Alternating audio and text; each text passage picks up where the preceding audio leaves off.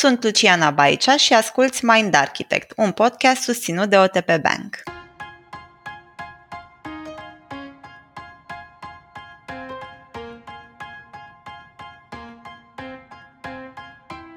De câte ori ai simțit că ai pierdut ceva important și ai fi vrut să spui sunt trist, dar ai ales în schimb să te înfurii și să ridici vocea sau pur și simplu să pleci de lângă persoana sau din situația care te întrista. Știai că exploziile de furie în situații care te confruntă cu pierderi pot masca emoția autentică și te pot ține blocat în bucle defensive? Descoperim în acest episod cum învățăm tristețea, ce se întâmplă dacă nu știm să o trăim autentic, dar și de ce, chiar dacă este dificilă și neplăcută, este o emoție pe care e esențial să învățăm să o simțim.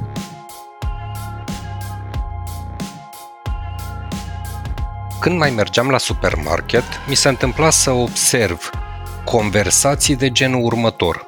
Un copil, un băiețel în cărucior, plângând și unul din părinți spunând Da, de ce ești trist că ți-ai uitat urșulețul de pluș acasă? Sau Nu mai plânge, mă, de ce ești fetiță? Așadar, Paul, cum trăim noi emoția asta a tristeței? Cum ar fi bine să ne purtăm în cazul dinainte? Drăguț, îți mulțumesc pentru exemplu că sunt foarte relevante apropo de ce. Cred că am experimentat măcar o dată fiecare dintre noi, ori la persoana întâi, că noi am fost copiluțul din cărucior, ori că am văzut uh, pe cineva în ipostaza asta. Emoția asta a tristeții e una foarte interesantă și importantă, despre care o să vă povestim, dragilor, de la o scurtă definiție la amprenta ei în creier, ce se întâmplă când nu știm să o trăim autentic și când o învățăm, plus de ce e util să ne reîmprietenim cu emoția asta, cum ne ajută efectiv și cum participă la viața noastră psihică și emoțională. Eu aș propune să începem cu o definiție a tristeții pe care noi am găsit-o la Randolph M. Ness, nu e SSE, o să aveți sursele în uh, capătul episodului, atât în site pe mindarchitect.ro cât și pe YouTube și el propune așa, că tristețea este o reacție la o pierdere sau la un câștig neobținut pe care ni-l doream, față de care, foarte important aici și spre deosebire de furie, ne simțim neputincioși să facem ceva în a modifica circumstanțele. Ideile esențiale din definiție ar fi că tristețea apare în general în contextul unei pierderi, mai mari sau mai mici, sau în contextul unui câștig, unui lucru pe care ni-l doream foarte tare, pe care n-am reușit să-l obținem, situație față de care noi nu prea avem putere sau putință, nu avem cum să schimbăm circumstanțele. Am înțeles. Paul, și dacă ne-am uitat la emoția tristeții și din perspectivă neuro, ea ce amprentă are în creier? Aici e o discuție mai amplă și mulțumesc, Luci. O să vă dăm uh, mai multe perspective, dragilor. Deci ceva cu care tristețea e asociată din perspectivă neurochimică este mai degrabă un nivel scăzut de serotonină și dopamină. Am povestit noi în mod repetat încă din sezonul întâi despre neuromodulatorii sau neurochimicalele astea și serotonina ne dădea starea de liniște, de bine în prezent și dopamina ne dădea sentimentul de motivație, de energie psihică să continuăm să tragem pentru lucrurile dificile pe care ne dorim să le obținem. Deci, din perspectiva chimicalelor, deficit de serotonină și dopamină, vorbim aici de sursa Happy or Sad, The Chemistry Behind Depression. O găsiți în surse mai jos. După care, Tristețea e asociată și cu activitate crescută în următoarele regiuni. În amigdală, care știți că e centru din sistemul nostru limbic în care apare activare în contextul în care noi trăim o paletă mai amplă de emoții, dar printre care și frică sau mânie. Iată că apare activare în amigdală și la tristețe. Hipocam, care se ocupa cu encodarea memoriei. În partea stânga talamusului, care e hub integrativ din sistemul limbic care procesează informație senzorială sau mai precis care rutează informația senzorială. Insula stângă, care cortexul insular e responsabil pentru a ne ajuta să ne simțim propriile stări, precum și activare în cortexul prefrontal. Deci, vedeți, e o întreagă orchestră de regiuni cerebrale în care apare activare în momentul în care apare emoția asta percepută subiectiv drept tristețe.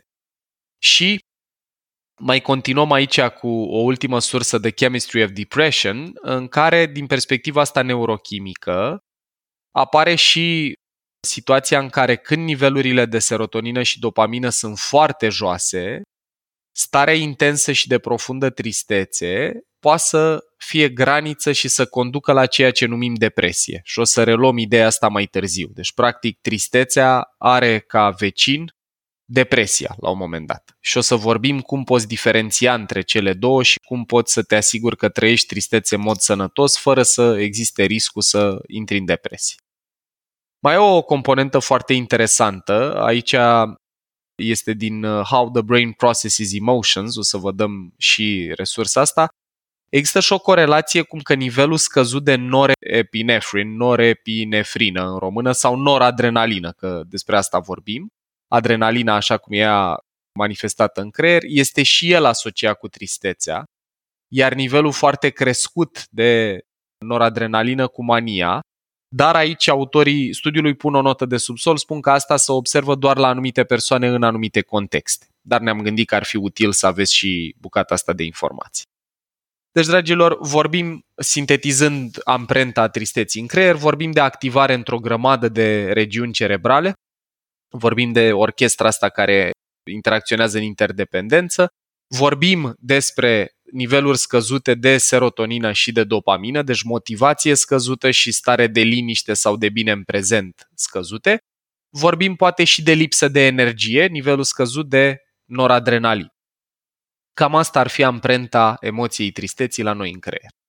Paul, din ce am auzit până acum, eu am înțeles că ar fi o stare preponderentă a elefantului, la care participă un pic și călărețul. E o stare și o senzație, corect să o văd în felul ăsta? Dorin, tocmai asta, cumva când vine vorba de emoții, deși dacă ne uităm în uh, prietenii noștri cei doi, călăreț elefant, unde călărețul era neocortexul și elefantul structurile subcorticale, inclusiv sistemul limbic trunchi cerebral, putem să vedem că participă mai multe regiuni limbice, cum ar fi cele numite de mine anterior, amigdală, hipocamp, talamus stâng și așa mai departe, dar, tocmai asta e partea interesantă. Emoțiile sunt, o să zic în engleză în primă fază, whole brain activity. Adică mai multe regiuni și structuri corticale plus neurochimicale care proiectează și le irigă pe mai multe dintre ele participă. Și atunci eu vă invit, dragilor, mai degrabă să vă uitați la asta ca, și nu doar la tristețe, dar în general, ca la o emoție la care participă atât călărețul cât și elefantul, cu o mențiune foarte importantă, apropo de ce spui tu, Dorin, și anume noi știm că cortexul nostru prefrontal are capacitatea de a participa la reglarea emoțională. Structurile prefrontale participă în momentul în care, de exemplu, eu trăiesc tristețe și încerc să o metabolizez, încerc temporar, sau mai bine zis, nu să o metabolizez, încerc temporar să o reprim, de natură să pot să continui activitatea. Sunt la birou, mi-a zburat gândul la cineva care nu mai e în viața mea, simt emoția asta intens din ansamblu neurochimic de care vorbeam mai devreme și de activare cerebrală și călărețul poate să mă ajute ca temporar să depășesc momentul. Dar, așa cum o să vorbim noi în continuare, e foarte, foarte important și în cazul tristeții ca și în cazul celorlalte emoții de care discutăm în sezonul ăsta, să nu folosim represia asta perioade lungi de timp, ci doar cât avem nevoie ca să ajungem într-un spațiu sigur unde să ne dăm voie să o trăim, pentru că incapacitatea noastră în a trăi tristețe duce la efecte destul de serioase și comportamentale, dar și în termen de energie psihică sau mai precis lipsa ei, de epuizare, de blocaj emoțional, ba chiar probleme fizice, despre care o să vorbim mai târziu. Paul, da, de învățat când învățăm sau când începem să simțim tristețe? Luci, aici o să dăm iară perspectiva pe care am avut-o și la celelalte emoții, respectiv perspectiva lui Taibi Kaler, psihologul american care a inventat modelul Process Communication Model, pe care mulți dintre noi l-am absolvit și unii dintre noi îl și predăm. Eu acolo am auzit prima dată despre perspectiva asta cu învățatul trăirii unei emoții în mod autentic sau mai puțin și tot la Taibi o să fac trimitere și când vorbim despre asta. În metodologia lui, el propune că tristețea se învață între 27 și 36 de luni, că e momentul în care copiii intră mai puternic în contact cu emoția asta a tristeții. Și, așa cum am povestit încă din introducere, tristețea, dragilor, apare în contextul unei pierderi, în momentul în care copilul trăiește o pierdere și apare activarea de care vorbeam în creier mai devreme, plus experiența subiectivă a ceea ce noi numim tristețe. Și acolo, feedback-ul pe care îl poate primi de la mediu e unul din două, în esență. Dacă atunci când copilul trăiește tristețe și o manifestă, acum cum manifestă un copil tristețe, mai ales în intervalul ăsta 27-36, cum să poartă? Plânge?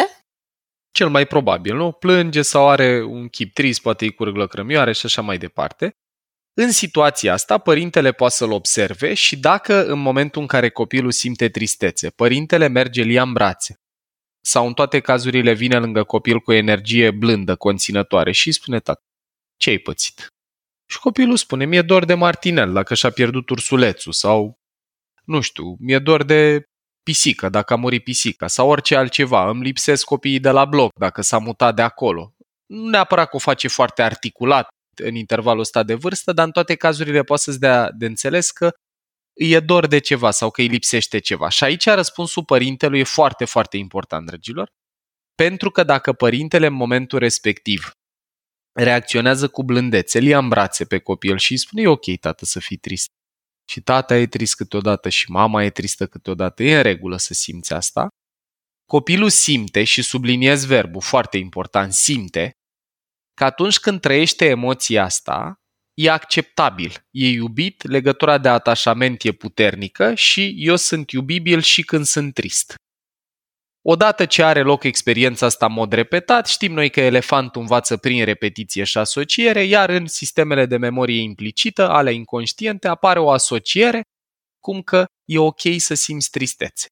În viața adultă, copilul ce a fost îmbrățișat și liniștit când trăia emoția asta a tristeții când era mic, este adultul capabil când trăiește pierderi să simtă și să exprime tristețe, să poată să plângă pentru lucrurile pe care le pierde sau dacă tristețea nu e atât de intensă încât să producă plâns, să poată în toate cazurile să intre în contact cu emoția asta și să o exteriorizeze, inclusiv dacă are nevoie să o exprime altora, să spună, băi, sunt trist, mi-e dor de ea, îmi pare rău că nu mai e în viața mea sau îmi pare rău că am muncit mult la proiectul ăsta și nu ne-a ieșit și sunt trist. Acum există și alternativa. Ce se întâmplă când nu înveți să o trăiești autentic și mai precis cum anume poți să nu înveți să o trăiești autentic? Asta se poate întâmpla dacă atunci când copilul simțea emoția tristeții, feedback-ul primit din mediu a fost că nu e ok să o simtă. Replicile citate de Dorin la început. Ce ai bă, de ce plângi? Ești fetiță? Dacă e băiețel, de pildă, poate să fie genul ăsta de poziționare de la un tătic uh, spartan, militar. Sau, nu plânge, n-ai de ce să plângi, îți iau alta. Dacă vorbim de plânsul pentru jucărie care nu mai e. Sau termină cu prostiile, n-ai de ce să plângi. Dragilor, aici nu cuvintele vor conta cel mai mult, ci tonul și energia cu care sunt spuse. Pentru că dacă atunci când eu simt tristețe, ce vine din partea figurii mele de atașament e mai degrabă mesajul că nu e ok să simt asta, chit că părintele condamna sau încerca să oprească un comportament, și anume plânsul pentru ursuleț, sau plânsul pentru pisica care nu mai e, sau plânsul pentru că n-am putut, nu știu, cumpăra o jucărie pe care copilul și-o dorea foarte tare, în momentul în care eu persecut sau condamn comportamentul, copilul simte că nu are voie să trăiască emoția. Asta e o idee centrală în relație cu toate emoțiile în primii ani din viață.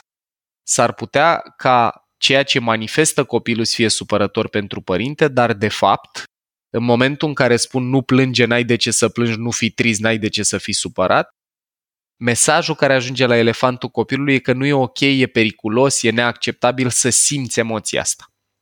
Și acolo apare ceea ce se numește represia emoției este, acolo copilul practic învață că dacă vrea să păstreze relația și să fie în siguranță, trebuie să nu mai simtă emoția asta și elefantul învață în sistemele de memorie implicită, prin repetiție și asociere, să nu mai simtă emoția tristeții.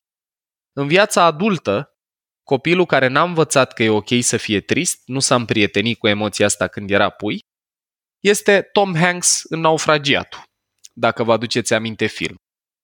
Vorbim despre o persoană care ori de câte ori era confruntată cu potențialul de a pierde ceva, de a nu livra la timp la birou, de a rata obiective în business, când soția colegului lui află că e bolnavă de cancer în loc să poată să intre în contact cu emoția tristeții și pe cale de consecință să fie aproape de omul care trăiește pierderea, cum e colegul lui Stan, la Chuck, ca așa-l cheamă în film, să vede deconectarea asta, să vede faptul că el în momentul în care apare tristețe la orizont, intră într-o energie din asta hiperrațională, focalizată pe soluții, hai să vedem cum o vindecăm pe nevastă ta, fără să apară nicio urmă de tristețe pentru situația lui Stan. Și practic, dragilor, aici mergem și către discuția asta. Ce se întâmplă când nu știm să trăim autentic tristețe? Numărul 1. Dacă atunci când eram mici am primit mesajul că mai degrabă nu e ok să fii trist, n-ai de ce să plângi, nu mai plânge, e o probabilitate mare că în viața adultă, când apare la orizont o potențială pierdere, fie o pierdere trăită, deci am pierdut ceva, fie potențialul unei pierderi, cum poate să fie în business, când am de livrat ceva și există riscul să nu-mi iasă. Să există riscul să nu pot să o fac la timp comportamentele observabile la oameni care nu au învățat să o simtă autentic e că încep să controleze lucruri, oameni și mediul înconjurător. Deci apare înclinația asta la supracontrol sau micromanagement. Emoția cea mai frecvent manifestată ca emoție de camuflaj, ne învață Taibi Caler, este furie și frustrare pe comportamentul, incompetența sau capabilitățile celor din jur. Deci din dorința mea de a nu trăi pierderi, încep să fiu critic cu gândirea și comportamentul celor din jur. Am un tată care fumează foarte mult, mi-e teamă să nu-l pierd îmbolnăvindu-se și în momentul ăla, pentru că nu știu să-i spun tată, mă îngrijorează ce se întâmplă aici și mi-e teamă să nu te pierd, genul ăsta de energie, ce fac este că pot să devin critic cu el, să-i spun, păi normal, că la cât fumezi, așteaptă-te că o să pățești ceva. Și acolo emoția mea autentică, care e frica legată de pierdere, e mixul ăsta între frică pentru o viitoare pierdere și incapacitatea mea în a o trăi, mă predispune să exprim altceva, care are ca rol, ca utilitate, să evite pierderea. Asta e o primă componentă.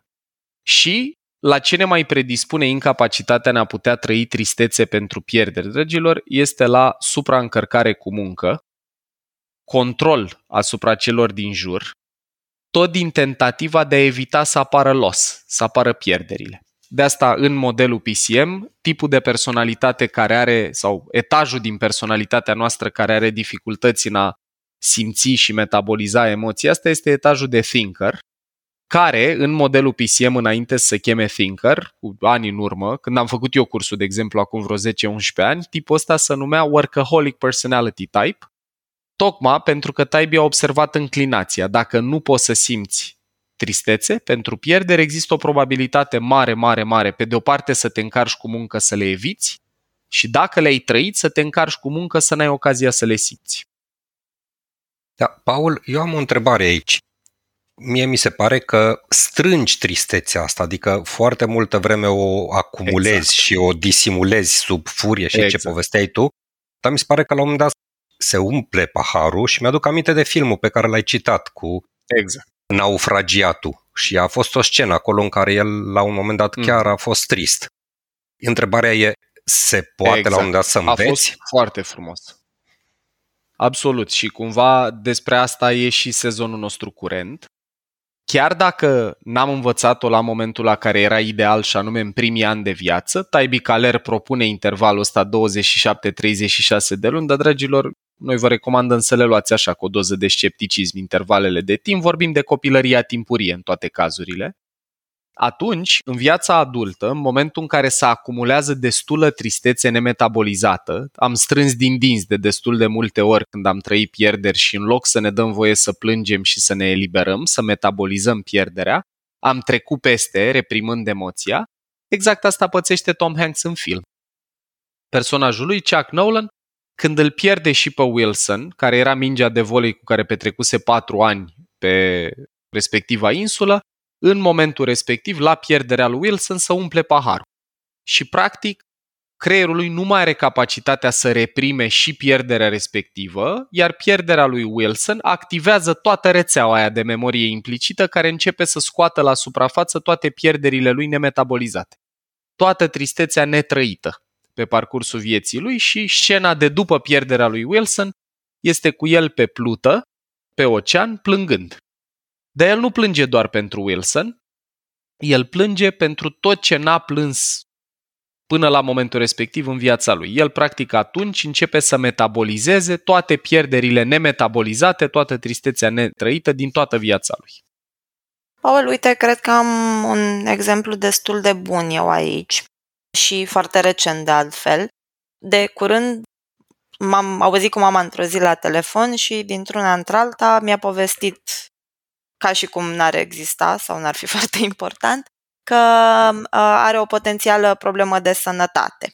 Și eu, specific în momentul ăla, ce am simțit a fost tristețe, cel mai mult pentru ea, cred, dar ce am manifestat a fost furie, în sensul în care m-am început să-i reproșez că la ce s-a gândit ea când uh, s-a gândit să nu-mi spună mai devreme că are problema asta de sănătate, că nu e ca și cum dacă nu o rezolvă atunci mai târziu se rezolvă de la sine, sau cum s-a gândit ea că poate să fie mai degrabă eficientă în a-și rezolva problema dacă o face singură, sau chiar nici n-ai cerut ajutorul, dar nici singură n-ai făcut ceva în sensul ăsta, ai stat pur și simplu și ai așteptat să se întâmple ceva din exterior.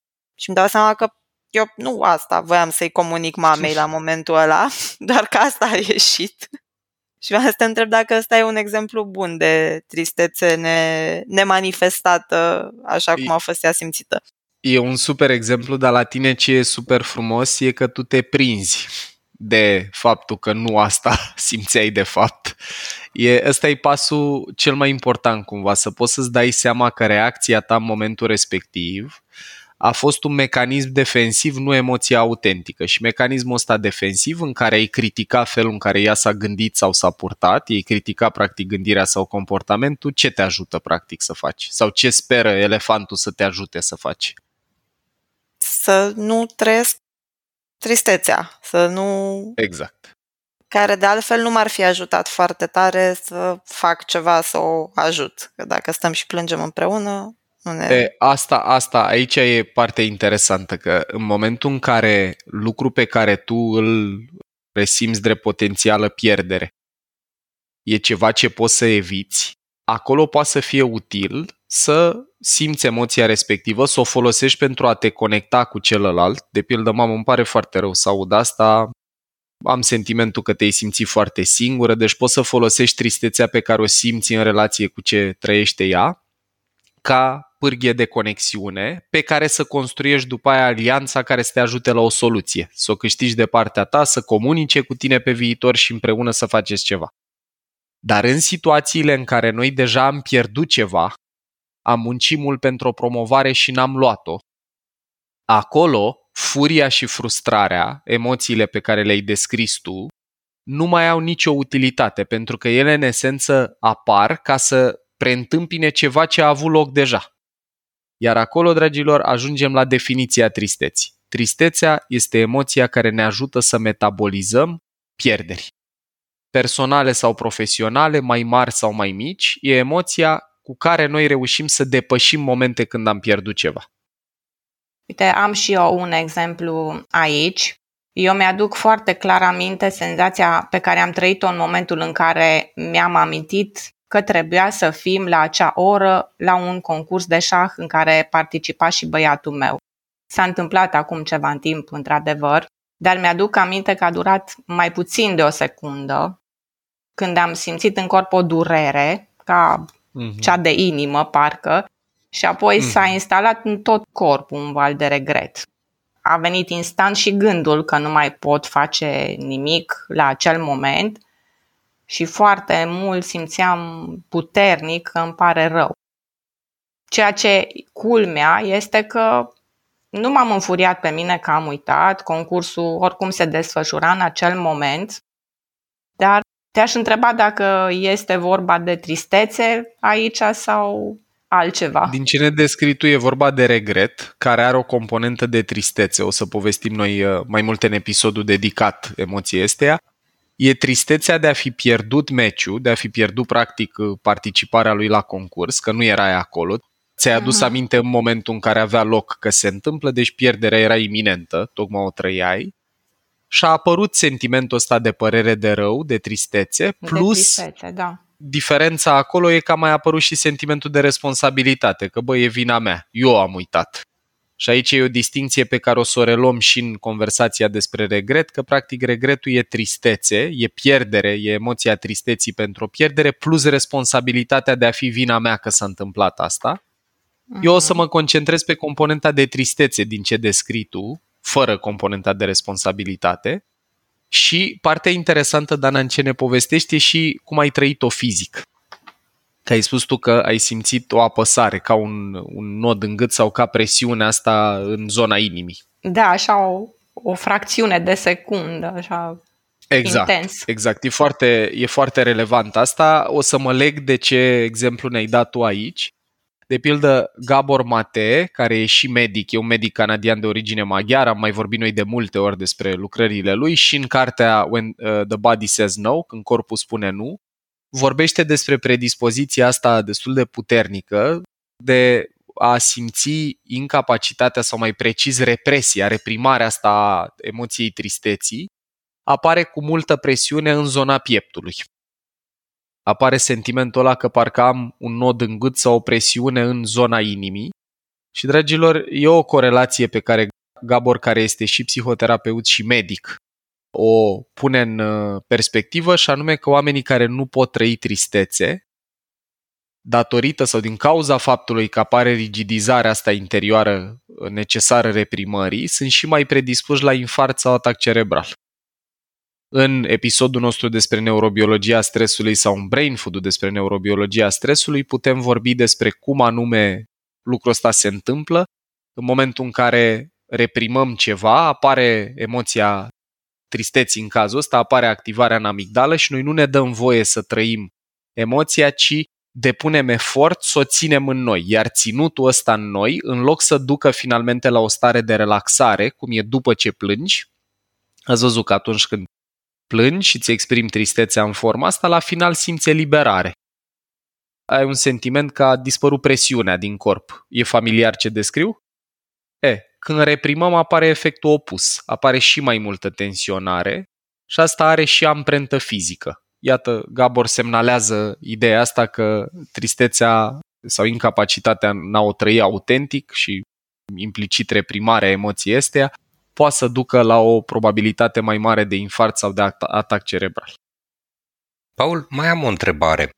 Faptul că avem colegi de birou care stau peste program și nu se pot abține să intre din vacanță sau din tipul personal mm-hmm. să vadă ce mai e pe la muncă, are vreo legătură cu ce vorbim noi aici? Are o mare legătură, Dorin.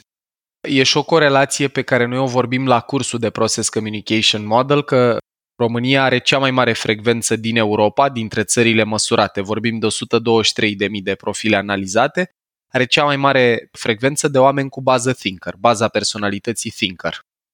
46,8% mai precis, în mediul corporate vorbim aici. Și, cum povesteam, emoția asta a tristeții este în mod particular dificilă pentru etajul de thinker dacă nu a fost învățată autentic în copilărie. Și atunci, cu sau fără legătură cu modelul PCM, deși lentila asta a modelului aduce un pic de claritate extra aici, dacă eu vin de la birou și deschid din nou laptopul când ajung acasă și în ciuda faptului că copilul vrea să stea cu mine, partenera de viață poate îmi cere niște atenție, eu mă afund în tascul respectiv, de ce fac asta? Pentru că nu știu să metabolizez potențiala nereușită, potențiala pierdere dacă nu fac treaba bine. Dacă nu fac și Excel-ul ăsta și mâine nu se livrează ce era de livrat, eu o să trăiesc o pierdere la birou eu nu știu să metabolizez pierderi, că nu știu să fiu trist. Și din incapacitatea în a trăi emoția apare comportamentul de supraîncărcare și supracontrol, pe care nu-l vezi doar la birou, îl vezi de pildă și cum făcea mama, care din dorința de a nu trăi pierderea viitorului meu luminos academic vorbind, faptul că își dorea să am note mari, când exista riscul să nu fi făcut tema sau să nu-mi iasă ceva de nota 10, impulsul comportamental, datorat faptului că nu era tocmai la îndemână emoția asta a tristeții, era să verifice. Adu caietul, dă să vedem ce ai făcut, ce n-ai făcut, ce ai știut, ce n-ai știut. nu vreau să facem o legătură directă între dacă știu să simt tristețe, sunt confortabil cu pierderile și sunt dispus să pierd și nu fac treaba bine. Nu despre asta e vorba, dragilor. Dar dacă după ce am muncit 8 ore și mi-am făcut treaba cât am putut de bine, mă duc acasă și la gândul că s-ar putea să-mi iasă prost proiectul ăsta, să nu reușesc, să ratez, să eșuez, nu pot tolera potențialitatea asta, e pur și simplu ceva visceral care mă face să-mi deschid laptopul să continui, acolo merită explorată relația mea cu pierderile și respectiv cât de capabil sunt să simt și să metabolizez tristețe. S-ar putea, dacă ne împrietenim mai mult cu emoția asta, să vedem un mediu business mai puțin tensionat și oameni care muncesc mult mai puțin până în punctul epuizării. Foarte, foarte fain se leagă, mi se descoperă niște lucruri la care nu mă gândisem. Dar uite, mai am o întrebare, Paul în minte cumva mă duce gândul de tristețe și către depresie. E vreo legătură sau vreo diferență între mhm. tristețe și depresie? E o legătură foarte importantă și aici m-a ajutat mult uh, Alexandra, că am povestit un pic și cu ea despre subiectul ăsta în rolul ei de terapeut. Cumva aș ajuta, dragilor, să o conceptualizăm pe asta este așa. Tristețea este percepută ca o apăsare sau un sentiment temporar, ce odată ce e simțită, apare și sentimentul de eliberare. Deci, am spart o cană pe care o aveam de la bunica care nu mai e cu noi, să zicem.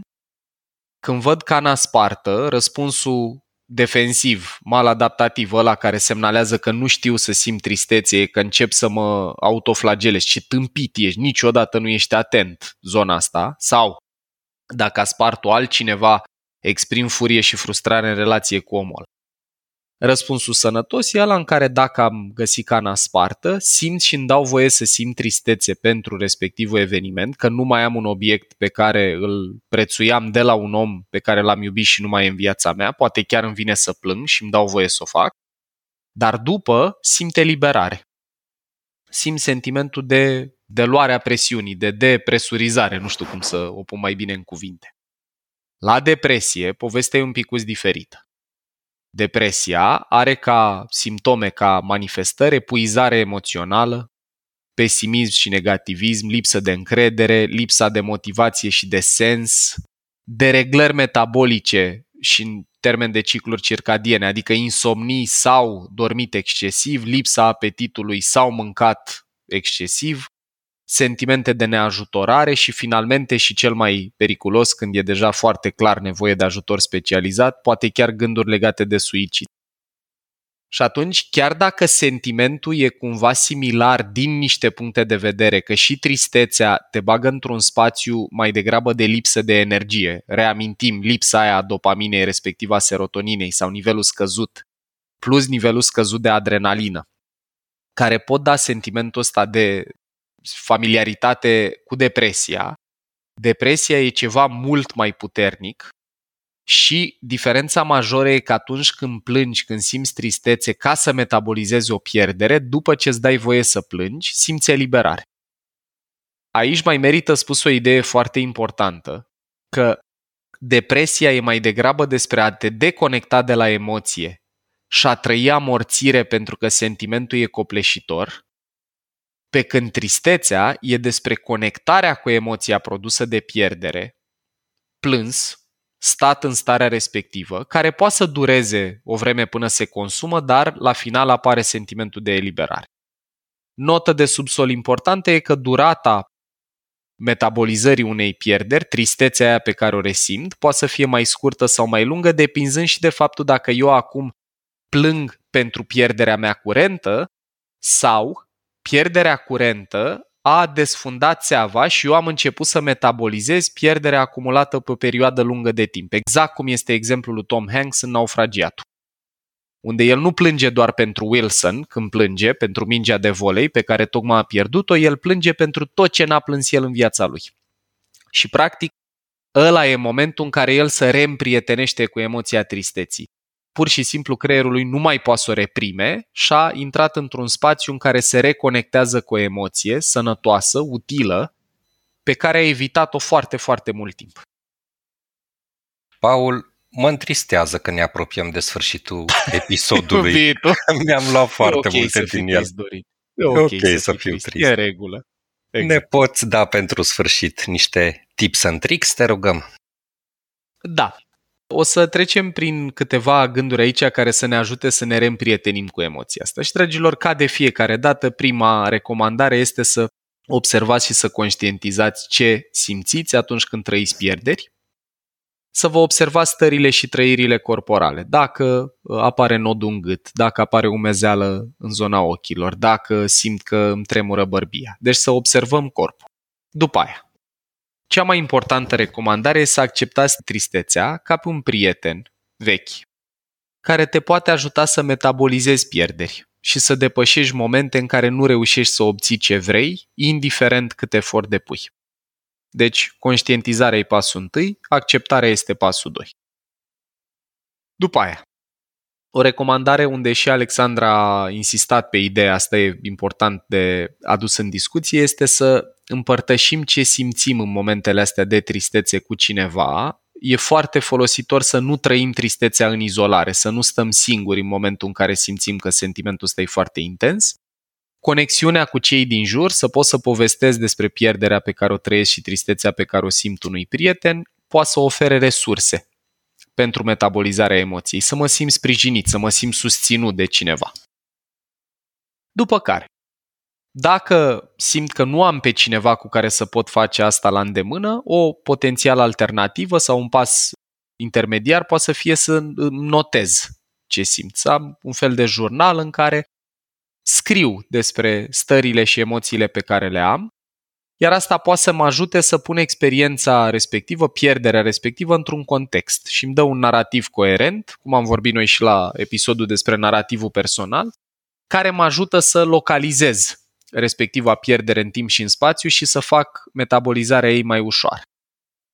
După care, dacă poți să intri în contact cu emoția pe care o trăiești la momentul respectiv. Dă-ți voie să o trăiești într-un moment potrivit pentru tine. Deci invitația noastră nu e să plângi în public sau să plângi la birou ori de câte ori apare emoția tristeții, că s-ar putea să nu te simți confortabil din vari motive să faci asta, dar e o invitație la a metaboliza emoția la un anumit moment dat. Deci chiar dacă am pierdut o promovare și la birou am uh, avut the stiff upper lip, cum ar zice britanicii, am strâns din dinți și n-am arătat că sunt foarte afectat, măcar când ajung acasă, dacă simt multă tristețe pentru că am pierdut lucrul ăsta pe care mi-l doream foarte tare, acolo poate să fie un moment bun să-mi dau voie să plâng dacă simt asta.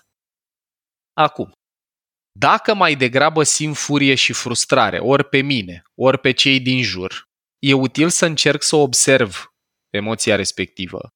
Și apoi să mă gândesc, bă, ce anume încerc eu să evit să pierd?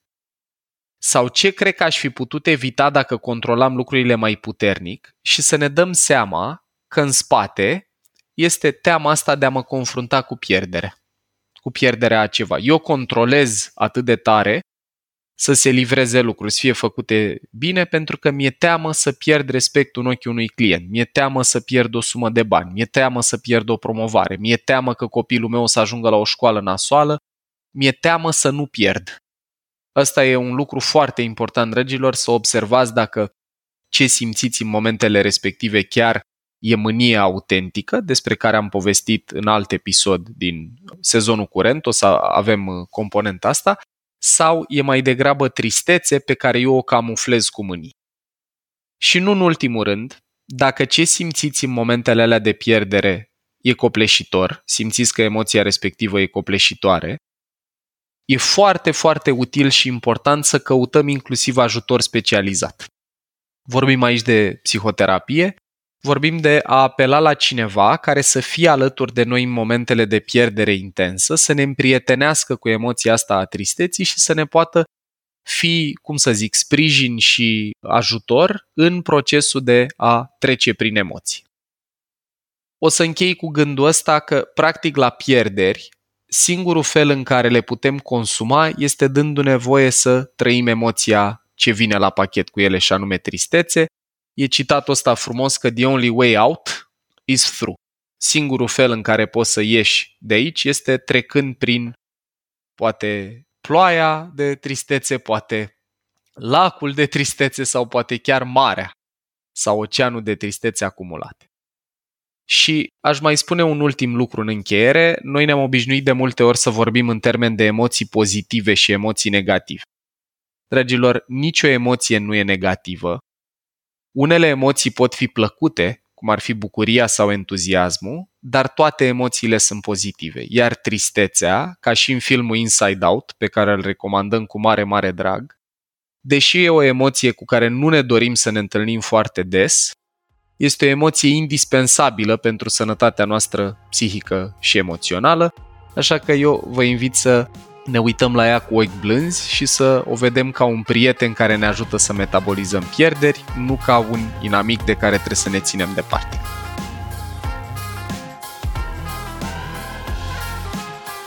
Ai ascultat un episod din podcastul Mind Architect al lui Paul Olteanu și al invitaților săi, Dorin, Dana și Luciana. Dacă ți-a plăcut acest episod și îți dorești să afli mai multe, te invităm să descoperi pe mindarchitect.ro un ecosistem de învățare creat special pentru cei care vor să facă neuroștiința și psihologia parte din viața lor de zi cu zi. Conținutul Mind Architect nu este destinat și nici nu trebuie interpretat ca fiind utilizabil pentru a diagnostica, trata, atenua, vindeca, preveni sau un alt mod a fi utilizat pentru orice boală sau condiție medicală. Nici nu trebuie considerat substitut pentru consultație psihologică sau muncă terapeutică. Podcastul Mind Architect poate fi ascultat în continuare gratuit pe rețele de podcasting precum Spotify, Apple Podcasts, pe canalul de YouTube Mind Architect sau pe mindarchitect.ro. Și dacă ai în preajma ta alte persoane care crezi că ar avea de câștigat din genul acesta de cunoaștere, ne-am bucurat tare să le dai și lor un share.